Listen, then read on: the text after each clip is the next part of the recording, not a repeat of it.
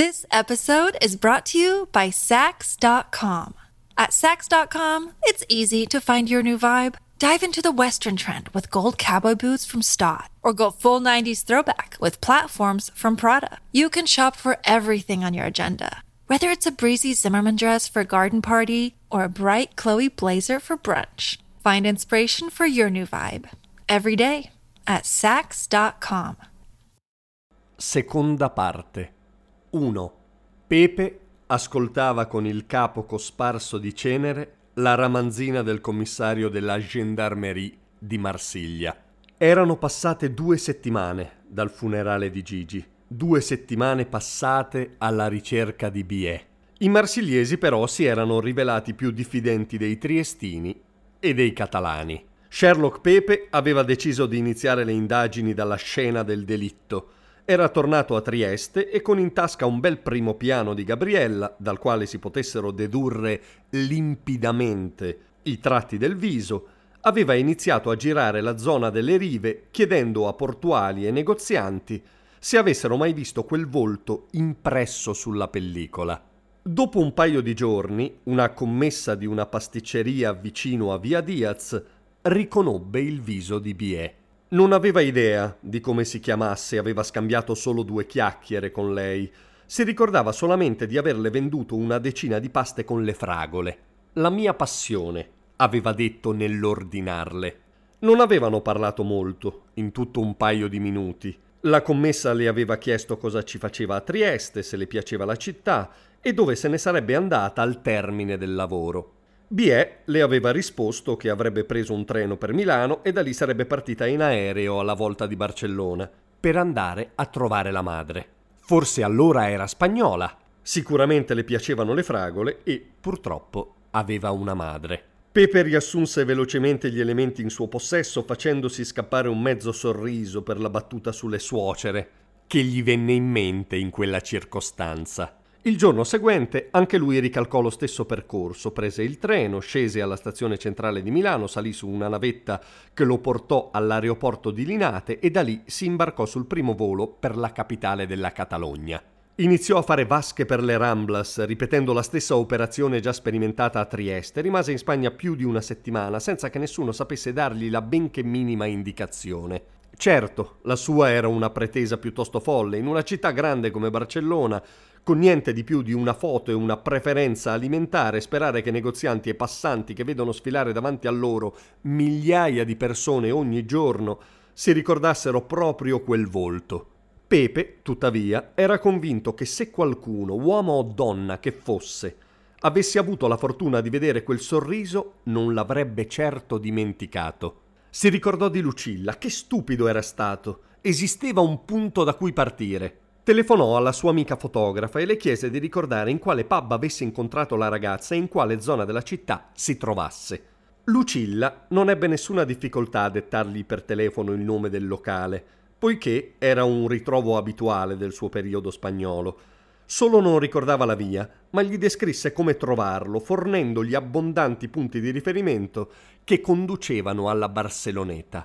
Pepe, infatti, trovò subito il pub e quella stessa sera ci andò abbondantemente in anticipo rispetto all'ondata di ragazzi che non si sarebbero visti prima delle undici e mezza, mezzanotte. Ordinò una cerveza.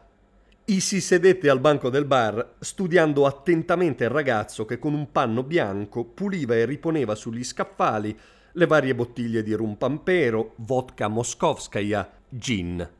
A metà del boccale decise di sfoderare tutto lo spagnolo a sua disposizione. Poco. Il ragazzo fortunatamente era sveglio e intuitivo e capì ciò che Pepe voleva chiedere. Si ricordava di quella ragazza. Una sera era venuta a cena con alcuni amici e una signora nera di mezza età che parlava un castigliano viziato da un accento portoghese. Erano allegri, sembravano festeggiare qualcosa. Il suo compleanno, disse Pepe. Ma il barman non era d'accordo. Non era stato ad origliare al tavolo, anche se l'atteggiamento dava tutt'altra impressione, ma gli pareva che, nonostante la festa fosse per la ragazza, non si trattasse di una festa di compleanno. Niente torta, niente candeline, c'erano dei regali, ma l'atmosfera assomigliava più a un saluto di bentornato. L'acutissimo pulitore di bottiglie ricordava persino quali fossero stati i doni, un braccialetto di corallo azzurro, due lunghi orecchini bianchi con delle pietruzze incastonate, un pareo rosso, un cappello buffo, un diario con una bella penna fatta a piuma. Lei aveva ringraziato tutti con un sorriso radioso, finalmente un buon gustaio, pensò Pepe, non senza un leggerissimo accenno di gelosia ed era stata particolarmente contenta per il bracciale, poiché amava l'azzurro più di ogni altro colore. Il momento clou della cena arrivò al dessert, quando anche la signora le diede il suo regalo. Andò a prenderlo fuori, nel baule dell'automobile.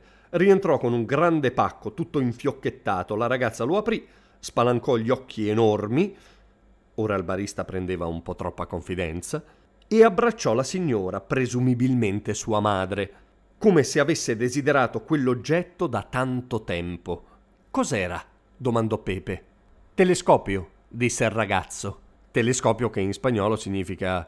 Ci impiegarono una decina di minuti per riuscire a tradurre l'oggetto che alla fine si rivelò un telescopio, anche in italiano. In seguito portarono tutti i regali in macchina e rimasero nel locale ancora almeno un paio d'ore. Arrivò poi la fotografa. Si bevvero una birra e successe ciò che Pepe già sapeva. Il barista proseguì dicendo di ricordare che l'italiana fece alla ragazza lodi sperticate di Marsiglia e le suggerì di visitarla prima o poi. La mulatta ascoltò e disse che prima possibile avrebbe passato volentieri un periodo nella città francese.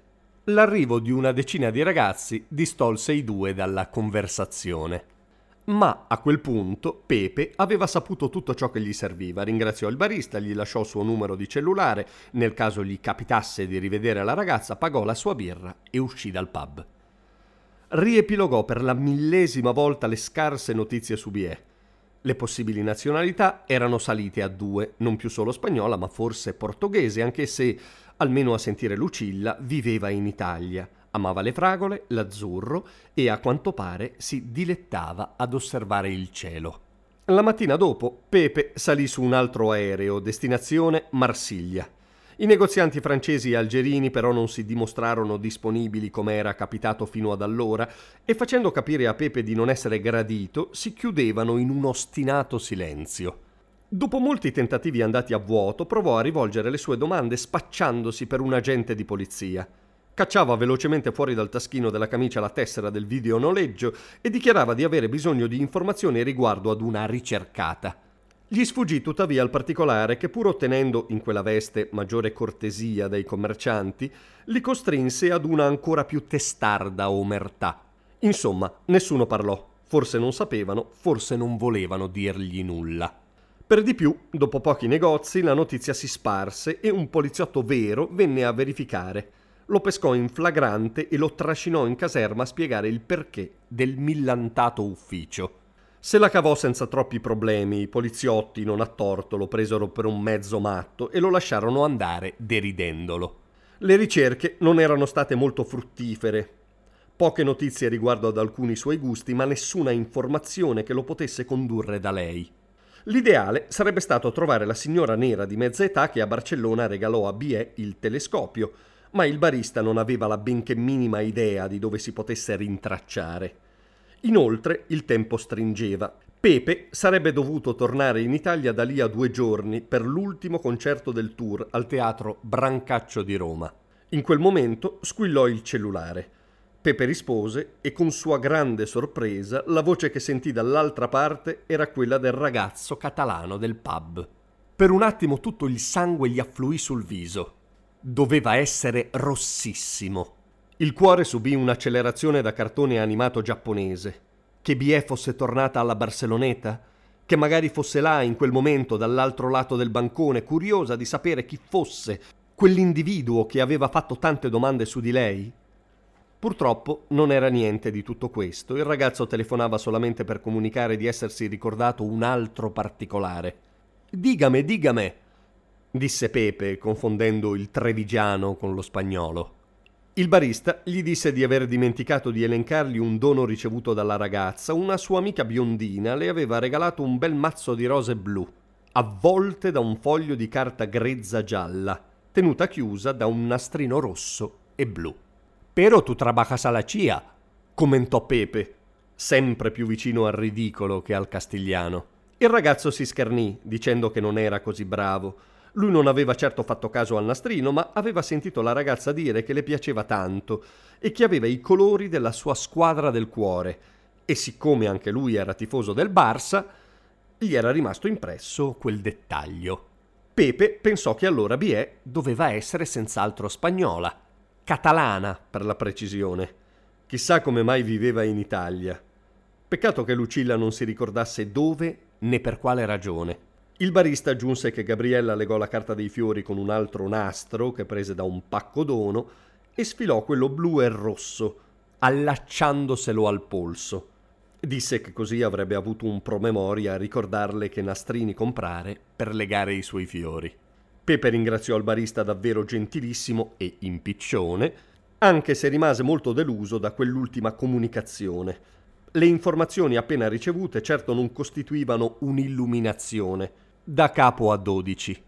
Più di prima sapeva solamente che la ragazza era tifosa dei Blaugrana, forse amava le rose e possedeva un giardino o una terrazza con dei fiori che avrebbe provveduto a riordinare mediante nastrini bicolore rossi e blu.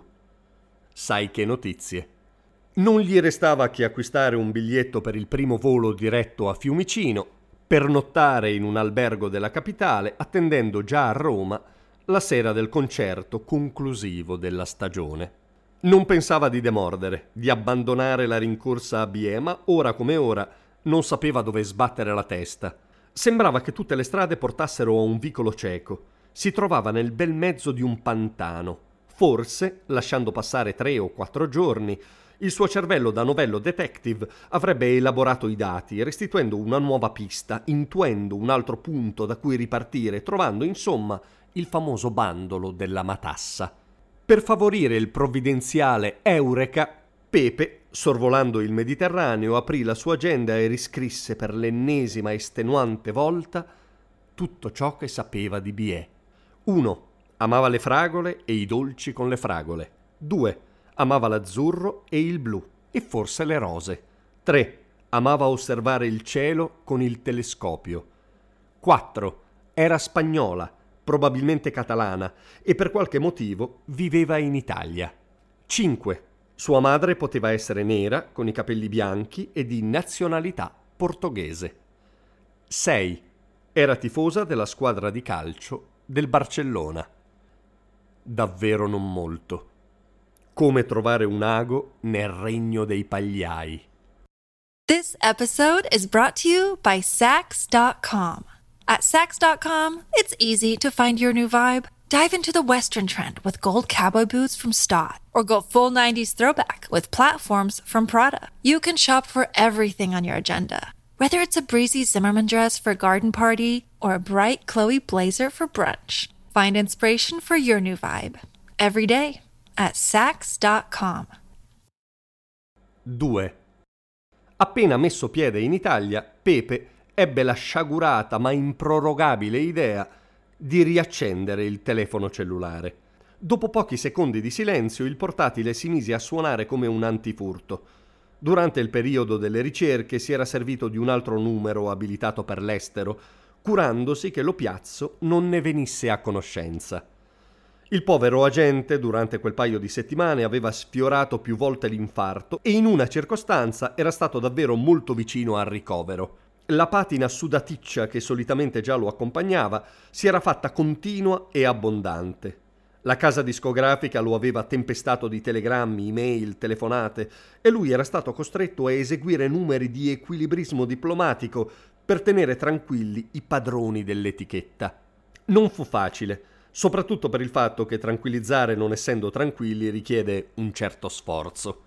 Chissà dove per Dio si era ficcato quel malnato di Pepe, cosa diavolo stava facendo, chissà se in quella famosa cena con Fadiesis erano riusciti a spremersi quelle meningi fatte a note e a pentagramma e a mungerne qualche buona idea per quel maledettissimo album, sempre più alle porte. I messaggi in segreteria erano di questo tenore e via via che le comunicazioni si facevano più recenti, proporzionalmente aumentavano anche l'agitazione e il nervosismo di Lopiazzo. Pepe, mosso a compassione, decise di chiamarlo. Non voleva un morto sulla coscienza. Gli disse di stare tranquillo, che era stato all'estero per documentarsi riguardo ad alcune nuove sonorità da inserire nell'album e che, da lì a poco, sarebbero stati pronti i primi pezzi. Sei stato in Scozia! esultò lo piazzo. Pepe, ovviamente, negò. In Irlanda? No. Inghilterra, Galles? Più o meno. Ora devo andare, voglio passare al brancaccio per controllare l'acustica. Si salutarono e Pepe sorrise, immaginando lo piazzo che, appoggiando la cornetta, si sarebbe buttato a capofitto a comporre il numero della casa discografica per comunicare loro che tutto era a posto e che l'album non avrebbe mancato il lancio autunnale. Anche il concerto romano andò molto bene e l'eco degli applausi e delle parole scambiate al termine della serata riempiva ancora le orecchie appoggiate al cuscino del letto dell'hotel Imperatore Augusto. Da un po' di notti per Pepe era diventato sempre più difficile addormentarsi. La presenza di Biè si era fatta materiale e rumorosa e riempiva la veglia e il sonno. Solo dopo un paio d'ore di assestamenti, sospiri e sorsi d'acqua riuscì finalmente a farsi abbracciare da Morfeo, che lo precipitò in un sonno senza senno, pieno di sogni sghembi. Sognò una nave che veniva dal Brasile carica di cacao e di gioielli, alla cui prua stava fiera Gabriella. Vestiva come il pirata Morgan, con alla vita una fusciacca rossa e blu. Il mare era blu e azzurro, pieno di coralli a forma di fragola. La nave attraccò al porto di Barcellona, dove ad accogliere il galeone sudamericano c'erano Zubizarreta, storico portiere del Barça, accompagnato da Johan Cruyff e Bacchero. La delegazione calcistica accoglieva Bie con tutti gli onori, tra fuochi d'artificio e cori da stadio. Poi, d'improvviso, il mare si increspava e diventava nero e minaccioso. Allora dalla stiva spuntava Cristoforo Colombo, che chiedeva alla ragazza di riportarlo a casa. Lei prendeva da un cassetto sulla tolda un telescopio, guardava verso la Liguria e dava il suo assenso al viaggio. Dirigevano la prua verso Genova, dove li aspettava un cielo sereno e una bonaccia piatta. Dopo aver gettato l'ancora, Bie si toglieva gli abiti da pirata e indossava quelli di una ragazza comune, si chiudeva in camera sua e si addormentava. Allora Pepe, che però non era Pepe ma il cantante brasiliano Caetano Veloso, imbracciava la chitarra e correva a boccadasse per tributare alla giovane piratessa la sua dolce serenata. Prima passava però al Carioca Club dove un'orchestrina messicana stava suonando Guantanamera. Il gruppo era formato da Franco e l'altro ladro alle percussioni, Donna Almerina al bandoneon, Karin con gli occhiali di Jimi Hendrix alla chitarra ed Eva al pianoforte, Sofia la Severa al flauto traverso, Elisa alle maracas, Rosetta e Teresa come coriste e infine Gigi a dirigere l'ensemble. Tutti forniti di sombrero, Pepe li caricava, membri dell'orchestra e strumenti, sulla Ducati 620 e si dirigeva a tutta velocità sotto il terrazzo della sua bella, pieno di fiori di tutti i tipi. Li disponeva a semicerchio, passava a Gigi la cassetta di frutta da lui pretesa come podio e iniziavano a suonare una musica dalle struggenti note in bilico fra il fado, alla Amalia Rodriguez e la bossa nova. Pepe, davanti all'orchestra, cantava con voce profonda e suadente La notte è alta e il cielo ride. La quiete è quasi un sogno. La luna scende fra gli alberi, come una pioggia di luce, di rarissimo argento, tu riposi e non ascolti la canzone del tuo amore. Luna manda la tua luce argentata a svegliare la mia innamorata. Voglio appagare i miei desideri, voglio soffocarti di miei baci. Canto, e proprio lei che amo tanto non mi ascolta, sta dormendo. Lassù, in alto, questa luna schiva sta in cielo pensierosa, in mezzo alle stelle limpide.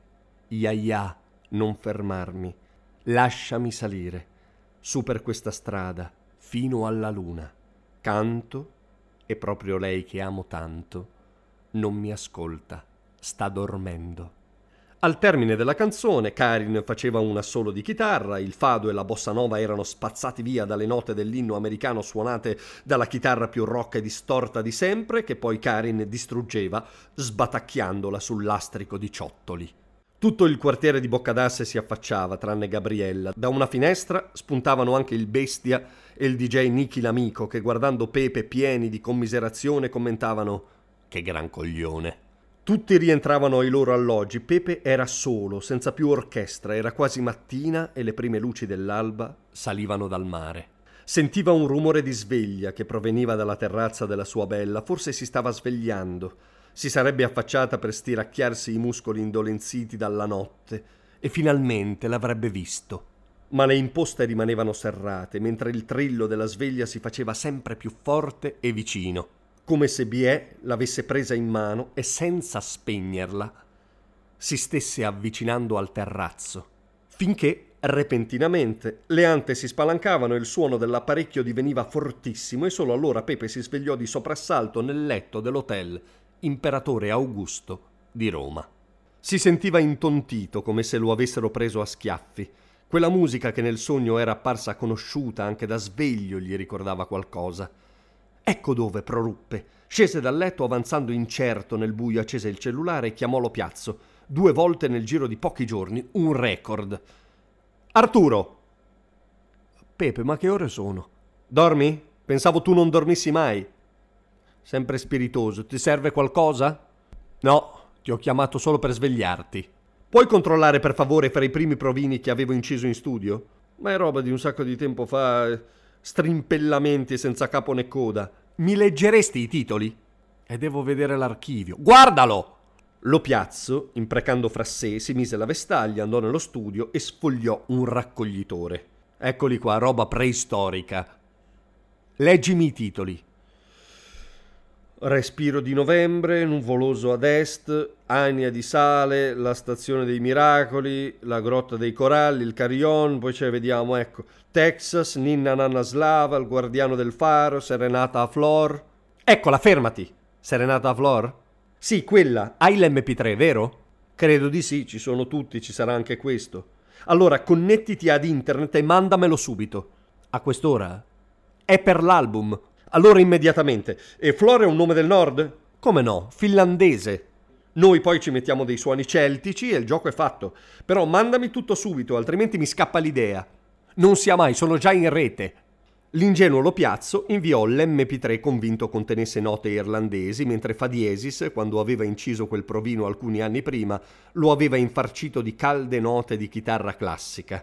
L'idea e i versi erano stati estrapolati da Pepe dalle pagine di un altro romanzo di Amado, sempre lui, in cui si narravano le tribolate peripezie coniugali fra Donna Flor e il briccone Vadigno. La serenata in questione apparteneva, gli sembrava di ricordare, alla tradizione brasiliana e lui ed Emanuele ne avevano fatto un adattamento in italiano, poi di quel pezzo improvvisato in studio non se ne fece più nulla, ma evidentemente era rimasto nella testa di Pepe ed era tornato alla coscienza, guarda un po', proprio ora che stava cercando la sua Gabriella. Sembrava che tutto lo conducesse a quella ragazza. Scese nella hall e si sedette davanti allo schermo del computer a disposizione dei clienti. Sotto lo sguardo perplesso del portiere notturno scaricò la sua posta e l'allegato musicale. Ascoltò la melodia, trascrisse le parole, pensò che avrebbe chiesto ad Emanuele di arrangiarlo e lui stesso ci avrebbe messo mano. Forse era ora che vedesse la luce. La prima sera in cui fosse riuscito a portare fuori Biè, gliel'avrebbe cantata. Another day is here and you're ready for it. What to wear? Check. Breakfast, lunch and dinner? Check. Planning for what's next and how to save for it? That's where Bank of America can help. For your financial to-dos, Bank of America has experts ready to help get you closer to your goals. Get started at one of our local financial centers or 24-7 in our mobile banking app. Find a location near you at bankofamerica.com slash talk to us. What would you like the power to do? Mobile banking requires downloading the app and is only available for select devices. Message and data rates may apply. Bank of America NA, member FDIC. 3. Pepe scese a Genova Brignole verso le due del pomeriggio. Da lì avrebbe preso un taxi che lo avrebbe portato a Borgo, che piccolo com'è, non ha la stazione ferroviaria e autobus, ce n'è uno ogni morte di papa. Invece, ad attenderlo fuori dall'atrio, incredibile a dirsi, c'era Alessia. Alla fine di estenuanti litigi con la madre, aveva deciso di non partecipare a Chi amate vi presenta chi ama e per questo motivo i rapporti familiari si erano incrinati notevolmente. Bisognava capirla, la povera signora, proprio ora che aveva l'occasione di apparire in prima serata sul piccolo schermo e assurgere così a gran diritto al gota delle massaie del mercato ortofrutticolo. Una figlia degenere la privava di questo piacere e privilegio. Da quando la redazione della trasmissione aveva invitato Alessia, la madre aveva passato ogni giorno pensando a come si sarebbe truccata, vestita, a quale sarebbe stato l'atteggiamento da adottare durante la serata e con le amiche nei giorni successivi e inoltre, cosa peggiore, aveva già promesso saluti ed autografi a tutte le persone di sua conoscenza, senza nascondere il piacere nel dispensare quei favori. E adesso? Come avrebbe fatto a spiegare che non avrebbe più partecipato? Tutti avrebbero pensato che si era inventata ogni cosa e che non aveva nessun potere catodico. Che delusione. E chi doveva ringraziare per l'onta? Sua figlia. Tu cuoque, Alessia. Sangue del mio sangue. Non le avrebbe parlato mai più. Ogni scarrafone è bello a mamma sua, ma fino ad un certo punto. Questo era davvero troppo.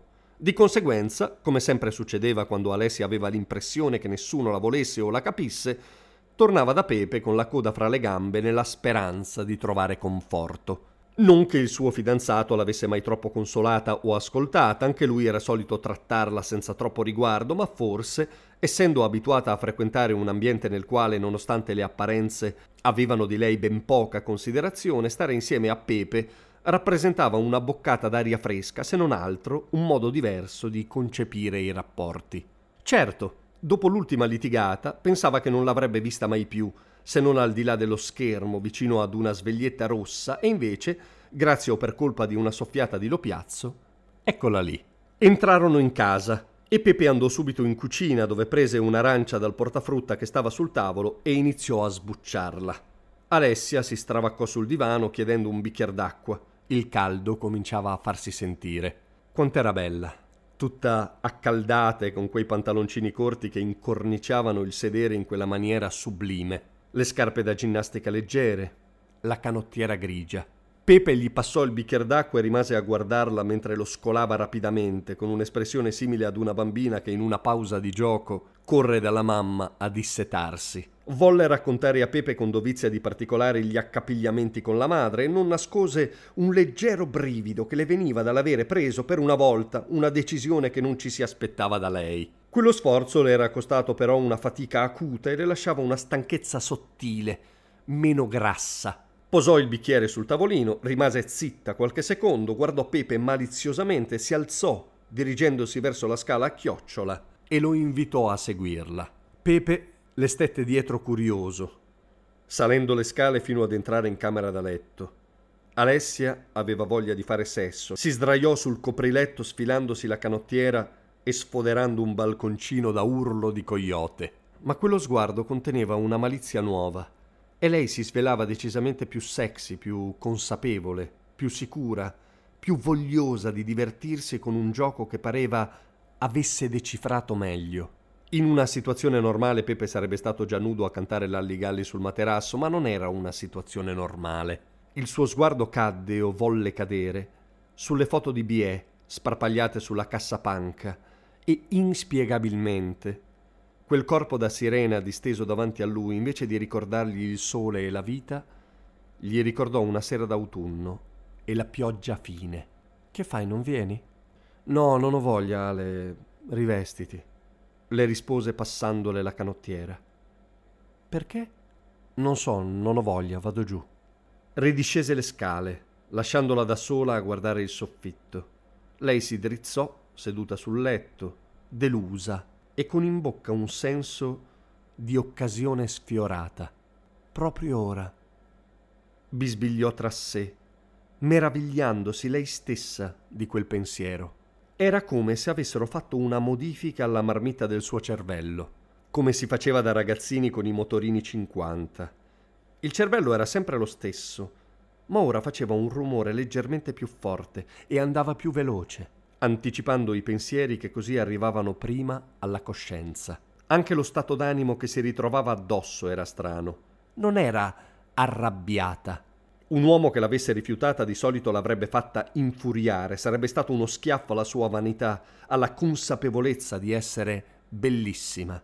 Invece lì, in quel letto, seduta mesta, con i piedi che non arrivavano a terra e con le ginocchia che si toccavano.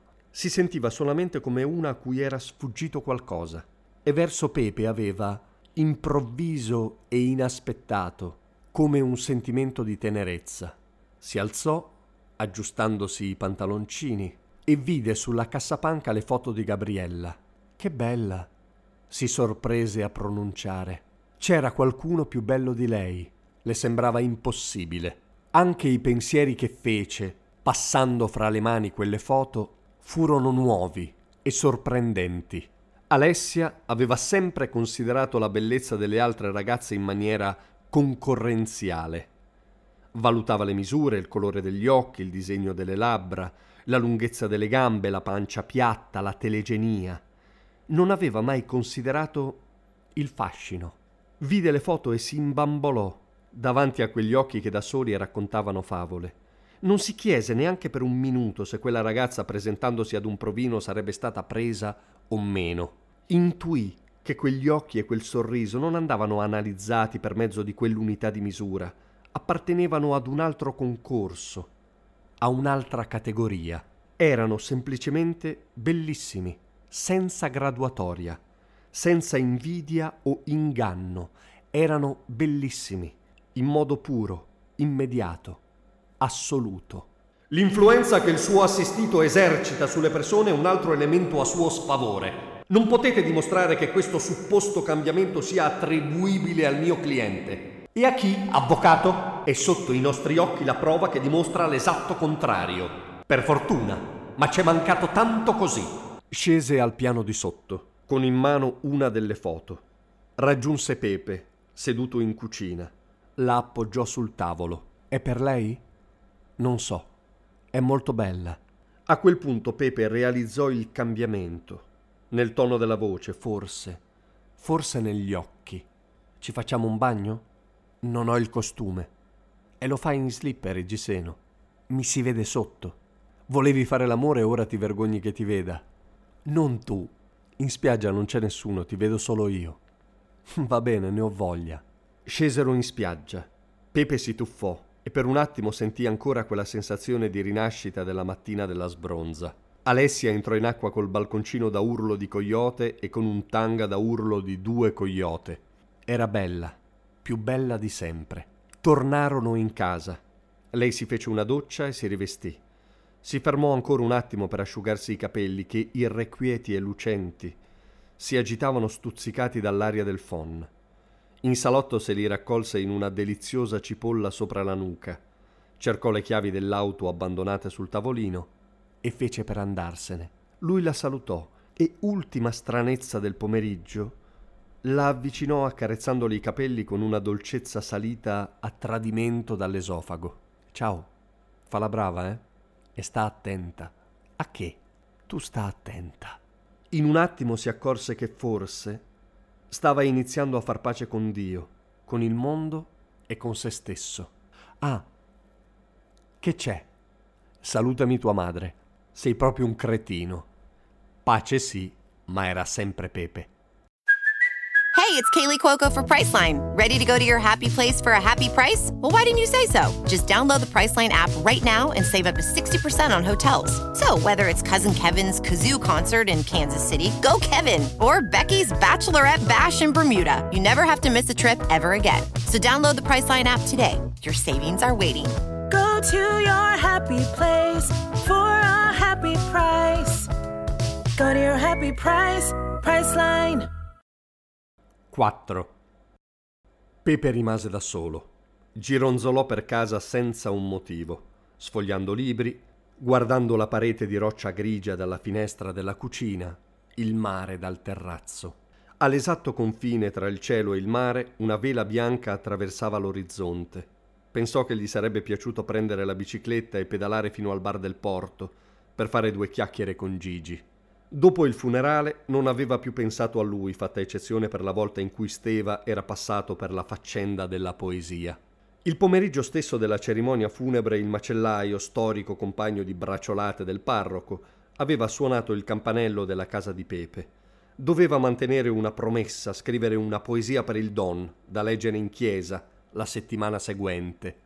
in occasione della prima messa in suffragio. Steva però, pur avendo un sacco di idee e di buona volontà, aveva anche mani rosse e gonfie dal freddo della ghiacciaia e appena prendeva in mano una penna gli facevano male le dita. Perciò chiese a Pepe se poteva scriverla per lui, con lui. La scrissero e a quanto gli disse fra il commosso e l'orgoglioso, la domenica successiva dal pulpito aveva fatto un figurone. Quella l'ultima circostanza in cui Pepe si era occupato di Gigi. Si sentiva un po' in colpa, ma gli pesava andarlo a trovare al cimitero. Non amava visitare gli amici al Camposanto, era una situazione irreale, non si poteva ridere, bere, fare battute di dubbio gusto, parlare di calcio, di donne, di politica. Bisognava starsene lì, in raccolto cordoglio, a far vedere a tutti i passanti che si era profondamente tristi e rispettosi dei trapassati. Era come andare dal morto e, invece di sperare che fosse da qualche altra parte a godersi la morte, ricordargli che era andato per sempre e per sempre senza speranza di nuove risate. Non gli piaceva. Tuttavia avrebbe tanto voluto fare due chiacchiere con Gigi, per raccontargli le sue ricerche che da Trieste lo avevano condotto in Catalogna e poi a Marsiglia. Il Don sarebbe stato l'unico a considerare normali questi folli viaggi alla ricerca di un profumo. Così, vincendo la sua naturale riluttanza, decise di andare a portare il suo saluto all'amico scomparso, munito del protocollare mazzo di fiori. Tuttavia, pensò, guardando verso la scansia dove teneva i campioncini di alcolici, gli porto anche questo bottiglino di champagne. Sai che se ne fa dei fiori. Scese in strada e si incamminò verso il fioraio di Borgo, un chioschetto grazioso davanti alle scuole elementari. Durante il tragitto decise che avrebbe usato il servizio Interflora per far arrivare un mazzo a Lucilla fino a Marsiglia. Non l'aveva più sentita dopo la telefonata di Barcellona e non le aveva mai spiegato il perché di tutte quelle domande e quei misteri. Lei, invece, era stata come sempre gentile e dolce. Voleva ringraziarla e quello gli sembrava un buon modo. Arrivato però all'imbocco del carruggio dal quale si poteva vedere il negozio di fiori, si accorse che la saracinesca era abbassata. Era lunedì. Porcaccia.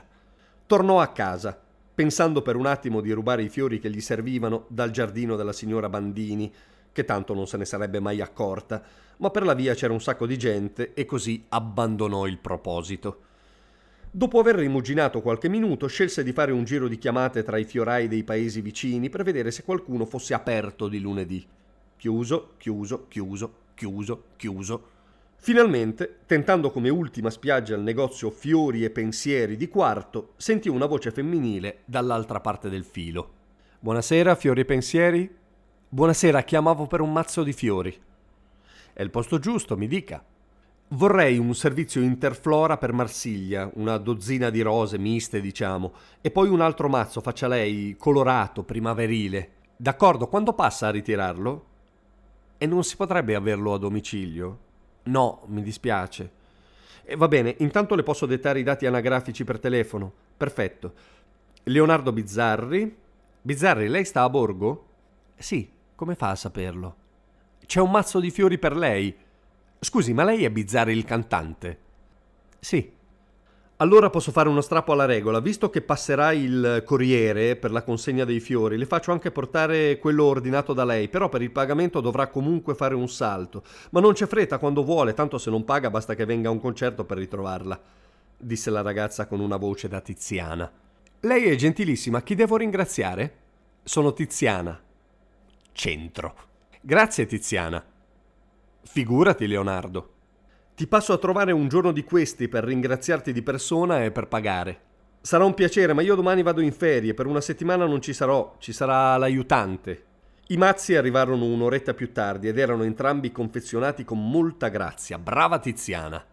Il bouquet per Pepe arrivava da un gruppo di amici romani presenti al concerto del Brancaccio, i quali al termine dello spettacolo erano dovuti scappare e non avevano potuto salutarlo in camerino e in quel modo si volevano scusare e complimentarsi per la bella serata che avevano passato al teatro di Via Merulana.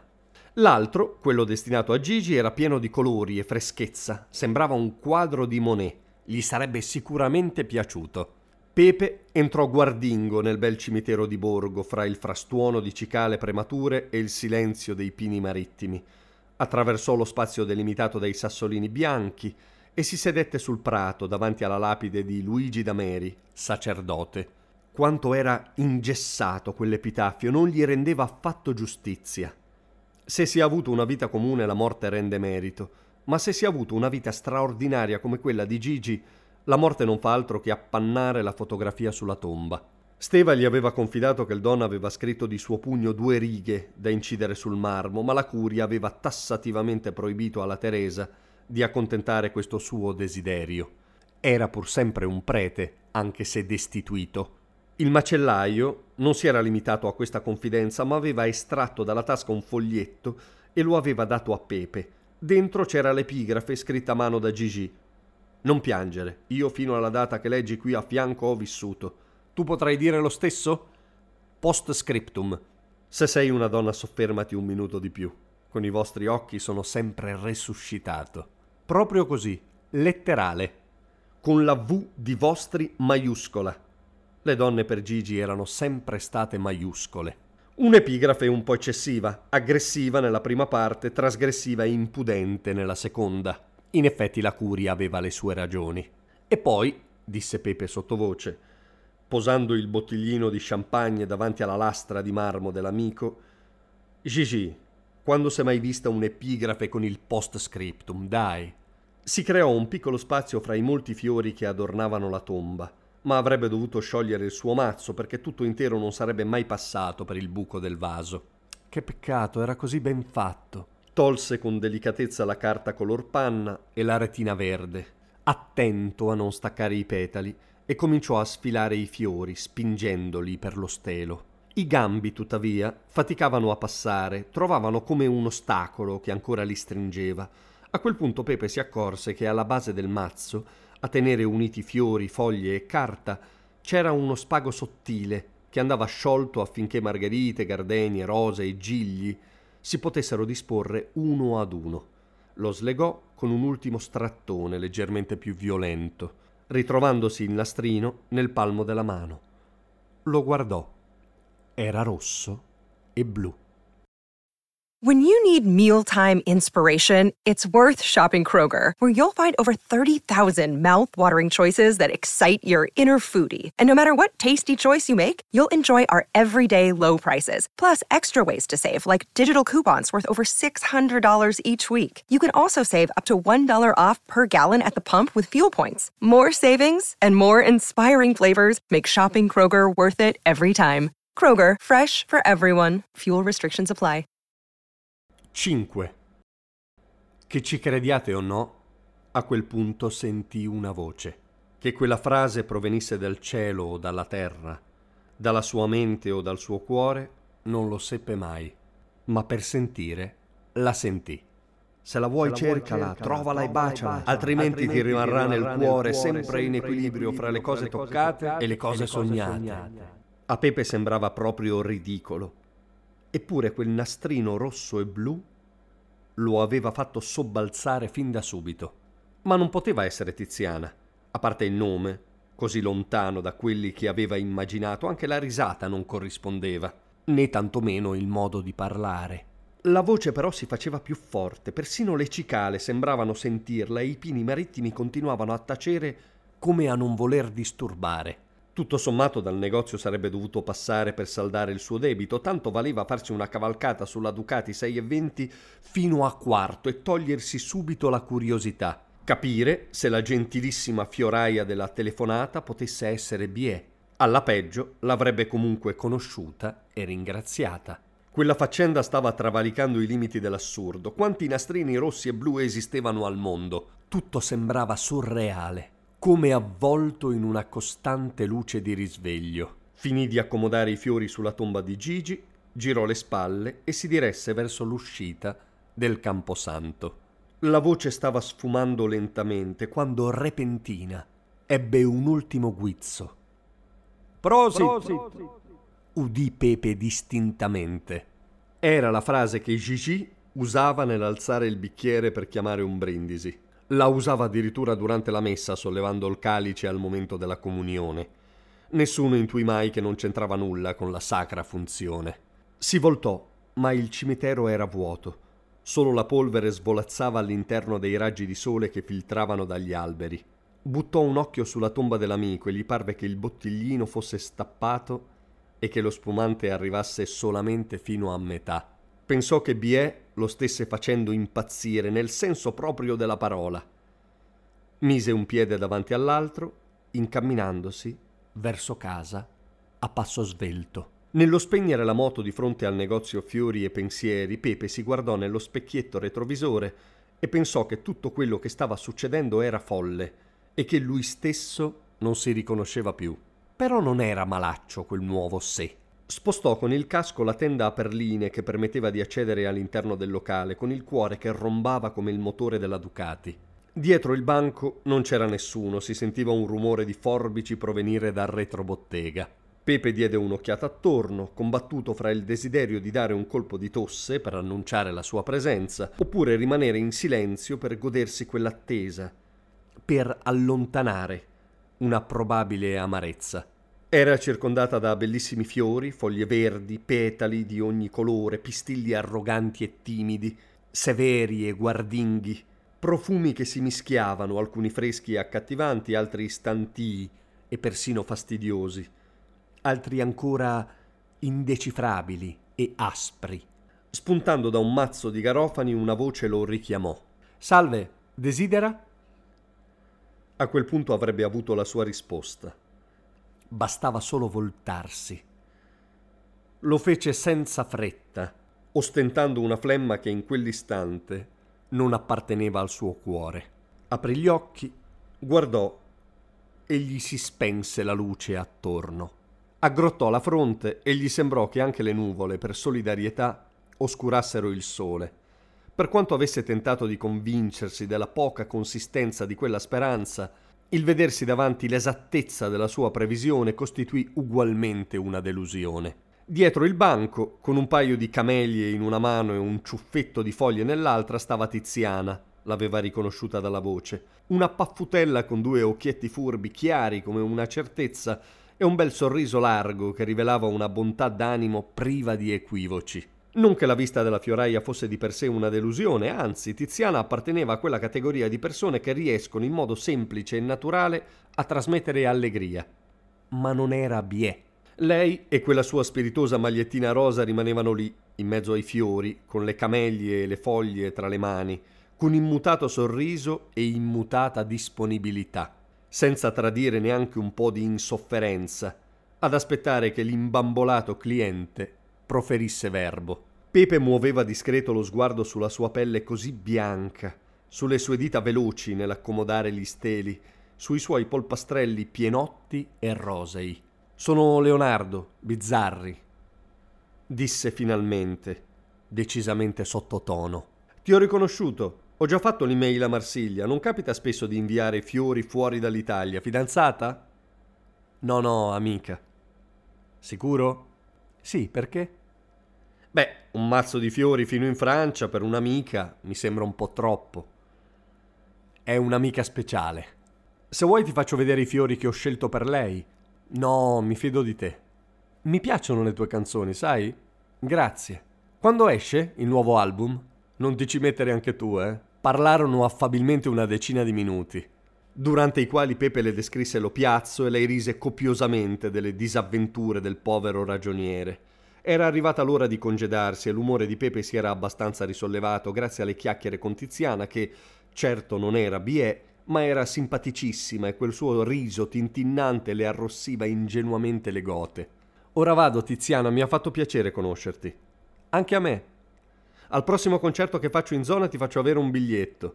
Grazie mille. Ah, a proposito, belli questi nastrini con cui leghi i fiori, disse rigirandosi fra le dita il nastro del mazzo di Gigi. E li ha scelti la mia collega. Campanilismo calcistico. Collega? Sì, è di là che prepara delle decorazioni. Domenica prossima ci sono le comunioni e la parrocchia vuole infiorare la chiesa. Ti avevo parlato di lei per telefono. Solo allora Pepe realizzò che l'aiutante di cui Tiziana gli aveva parlato poteva essere una donna. Solo allora si accorse che il rumore di forbici e nastri arricciati che proveniva dall'altra stanza non si era interrotto all'arrivo di Tiziana. La radio stava trasmettendo Quanto t'ho amata, cantata da Benigni. Scusami, ma vedo che fuori c'è un fornitore, ti lascio un attimo, paga ad Alice, te la chiamo. Alice! C'è quel ragazzo che doveva passare, quello dei fiori a Marsiglia, deve pagare, il conto è nel cassetto, in mezzo agli altri. Ciao, scusami. Di nuovo si stava riproponendo la scena dell'inizio. Pepe che si guardava attorno cercando di rallentare i secondi, l'odore dei fiori che rimbambiva. Tiziana che uscendo lo guardò senza capire il perché di quell'istantaneo irrigidimento. Che bel nome Alice, pensava Pepe. Gli sarebbe piaciuto che B.S. si chiamasse così. Ma come poteva essere? Una ragazza viene da un altro paese per studiare o per chissà cos'altro, ma non per fare la vice fioraia. Ma poteva essere anche una studentessa che si manteneva agli studi in quel modo, o forse poteva essere italiana e la signora nera di mezza età poteva essere una zia o un'amica. Ma perché una ragazza italiana avrebbe dovuto tifare per il Barcellona? Come una saetta accecante e immediata gli attraversò la mente un'intuizione. Il rosso e il blu non erano solo i colori del Barça, ma anche quelli del Genoa. Mentre Bachero si confondeva con Pato Aguilera dallo stesso mazzo di garofani da cui era spuntata la voce di Tiziana, fece Capolino il sorriso più bello del mondo. Una leggera brezza di arancia amara e muschio bianco investì il naso di Pepe e quella pelle di cannella, quella medusa di capelli ricci, tanto neri da sembrare blu, quegli occhi lunghi color del sole e del cacao fiammeggiavano e aprivano il cielo che tornava a inondarsi di luce. Ora c'era tutto. C'era Gabriella, c'erano i garofani e la sua pelle di cannella, come nel libro. Nel rivederla Pepe rivede tutti quei mesi, Trieste, poi il casello di Recco, Alessia e Giacomo, Fadiesi, Selilli, Lucilla, il concerto di Torino, Lo Piazzo, la notte della disperazione, Karin ed Eva, Sofia la Severa, Donna Almerina, il bagno rigenerante, Lisa, Rosetta, Teresa, Gigi. Fu quello che vide più di tutti. E il sogno sghembo. Pensò che l'aveva cercata per mezza Europa, invece era a due passi da casa sua. Semplice, come le cose più belle ghignò ironico.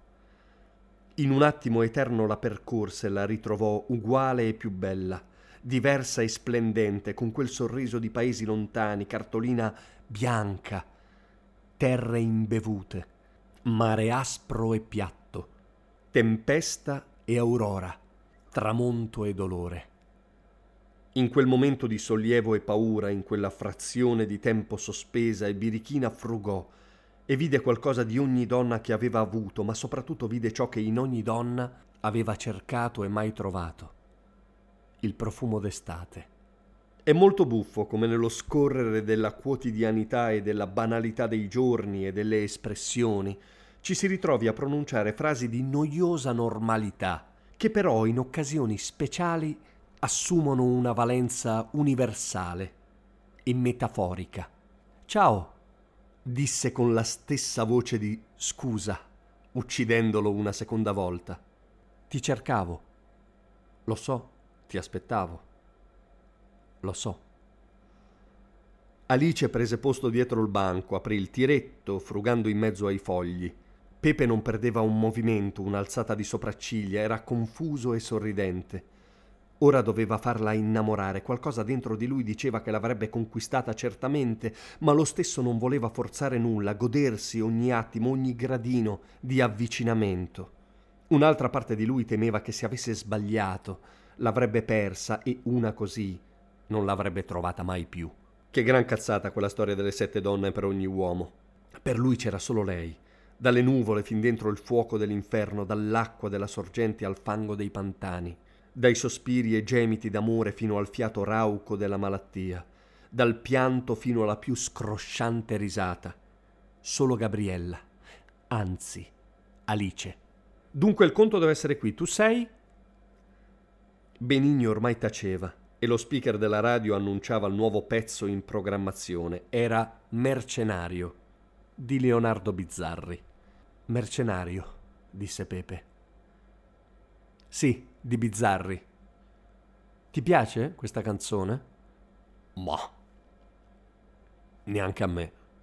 Poi a me quel Bizzarri non sta per nulla simpatico. Ho letto su qualche settimanale che è un tipo per niente raccomandabile. Ah, io non lo sopporto. Ma lo conosci personalmente? Più che personalmente. E non siamo mai andati d'accordo. Non mi hai detto il tuo cognome. Bizzarri. Come? Leonardo, piacere, disse Pepe aprendosi in un sorriso beffardo. Io non intendevo. Non importa. Sono 80 euro, arrancò imbarazzata. No, guarda meglio, dovrebbero essere 83, disse Pepe adocchiando un cartoncino bianco col prezzo di una singola rosa. Non mi pare. Una dozzina di rose miste con servizio interflora più un bouquet fantasia fanno 80. Manca una rosa di quelle lì. Ma non c'è nella lista. Per forza la prendo adesso. Ah, come la confeziono? A te come piace? Vuoi un consiglio? No, voglio sapere come ti piace. A me piacciono le confezioni semplici, o ancora meglio i fiori da soli, ma scommetto che il tuo colore preferito è l'azzurro, malandrino di un pepe. Sì, estrasse dal vaso una rosa grassoccia dai petali azzurri, misteri degli incroci floreali da serra. È per te. Grazie. Ti andrebbe qualche volta di... insomma... Pepe si sorprese timido. Era sempre stato bravo a trovare nei momenti sereni come in quelli brutti i termini più appropriati. Fino a quel momento sentiva di andare benino, ma stava franando sul più bello.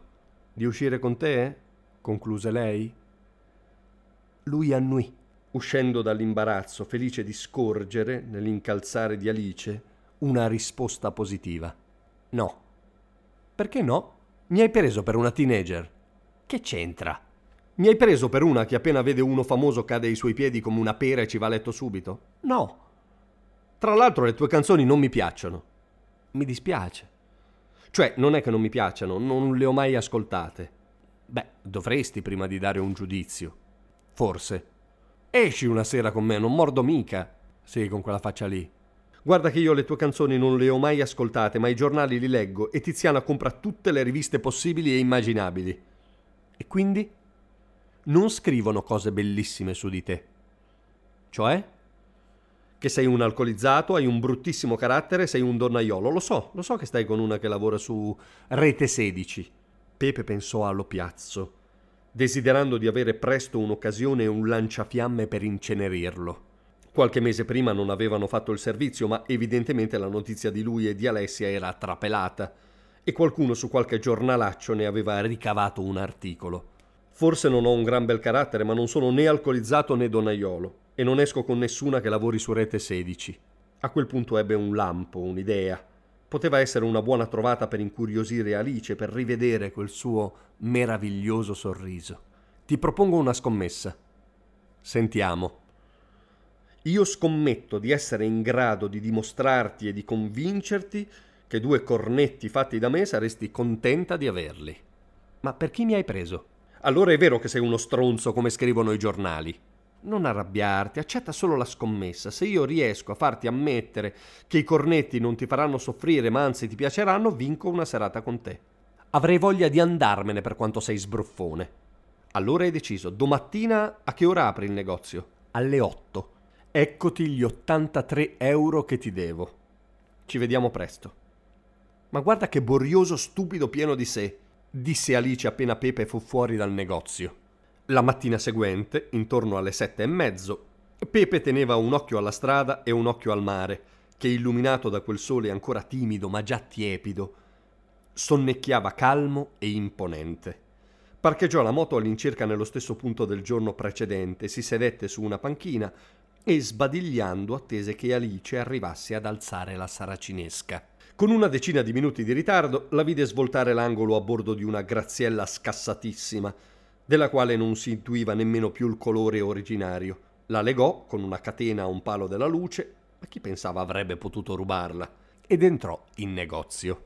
Come faceva ad essere sempre così incredibilmente magica e terrena, sapida e dolce? scintillante e misteriosa. Pepe entrò nel negozio con un sacchettino bianco in una mano, due bicchieri di carta nell'altra e un CD che gli spuntava dalla tasca del giubbotto. Alice appena lo vide si fece tutta imbronciata e offesa. Non lo salutò neppure. Buongiorno. Ciao, disse tutta risentita. Sei stato molto maleducato ieri. Oggi ti convincerai del contrario. E continui. Ti chiedo due minuti del tuo tempo. Poi sparisci? Se non vincerò la scommessa, sparirò. Pepe si sforzava di fare lo spavaldo, ma aveva una paura nera di avere forzato un po' troppo la mano. Intanto qui c'è il mio album, così mi potrai dire se le mie canzoni ti piacciono o no. Non mi piaceranno comunque, grazie. Che caratterino. Posso posare sul banco queste cose? disse scuotendo il sacchetto. Cosa sono? Gli strumenti per la dimostrazione scientifica. Non hai proprio ritegno, basta che sia una cosa veloce. Pepe posò tutta la roba sul pianale, porgendo un bicchiere verso Alice. Hai già fatto colazione? No. Perfetto. Questo è il cappuccino, spero ti piaccia, e queste sono due brioche. Ti piacciono le brioche? Sì, mi piacciono. Sicura? Sì, disse Alice esasperata. Puoi ripeterlo, per favore? Ho detto che mi piacciono le brioche. Brioche, dette anche cornetti che io stamattina ho cotto nel mio forno appositamente per te. Come volevasi dimostrare, ti ho fatto due cornetti, per la precisione uno al cioccolato e uno alla marmellata di albicocca, e tu ne sei rimasta contenta. Ho vinto la scommessa. Quando usciamo? A quel punto Alice realizzò ed esplose in una risata calda e argentina. Ridi, amore mio, ridi. Non fermarti. Stai con me perché di quel riso ho bisogno, perché farò di tutto perché tu possa ridere sempre. Si sentiva liberata da quello che gli sembrava un affronto al suo amor proprio, e invece era solo un pensiero dolce, un modo per conquistarla. E poi che diamine, aveva davvero una fame da lupi. Sei un mascalzone. Lo hai letto da qualche parte o lo pensi tu? Lo penso io. Ora però devi pagare la scommessa. E va bene, mi hai fregata, ma sappi che esco con te solo perché non pagare i debiti di gioco porta male. Ah, solo per quello? Certamente. Io credo invece che tu esca con me perché ti piaccio. Ah sì? E molto anche. Stava andando bene. Poteva permettersi qualche smargiassata, tanto più che gli pareva che quel suo atteggiamento insolente la divertisse. Ridi, Alice, ridi. Allora non mi ero sbagliata a dire che sei uno sbruffone. Sabato? Sabato. Che si fa? Sorpresa. Pepe uscì sul marciapiede. Guardò la sua Ducati 620 e il sole che illuminava le aiuole, l'asfalto e le gonne a fiori. Intorno c'erano schiamazzi di bambini, sapore di pane e di anguria, e una nonna col nipotino stava dando da mangiare agli uccellini. In quell'istante immobile e luminoso ebbe l'esatta percezione che quel secondo che era riuscito a fotografare con gli occhi e coi sensi sarebbe stato uno dei più felici della sua vita. Mise in moto e tornò a casa, dove avrebbe fatto subito un bagno. Nel frattempo, tra una decorazione e l'altra, Alice pensava alla serata a sorpresa di sabato e accidentaccio. Non sapeva come vestirsi. E adesso un bel caffè finito. Perché rischiare di rimanere senza caffè quando puoi abbonarti a Caffè Borbone? Prezzi vantaggiosi, costi di spedizione inclusi, tante possibilità di personalizzazione e l'abbonamento lo sospendi quando vuoi. Decidi tu la frequenza, la qualità, scegli tra le cialde e capsule compatibili e crea il tuo mix di gusti e miscele. Mai più senza caffè con l'abbonamento Caffè Borbone. Tutte le info su caffèborbone.com. Vacanze in Sicilia o in Sardegna. Con i traghetti GNV viaggi in relax, porti tutto quello che vuoi e ottieni super vantaggi. Col nuovo programma Fedeltà MyGNV accumuli punti viaggiando, ricevi un cashback del 20% e tanti sconti a bordo. Non c'è modo più conveniente per andare in vacanza. Scopri i dettagli su gnv.it.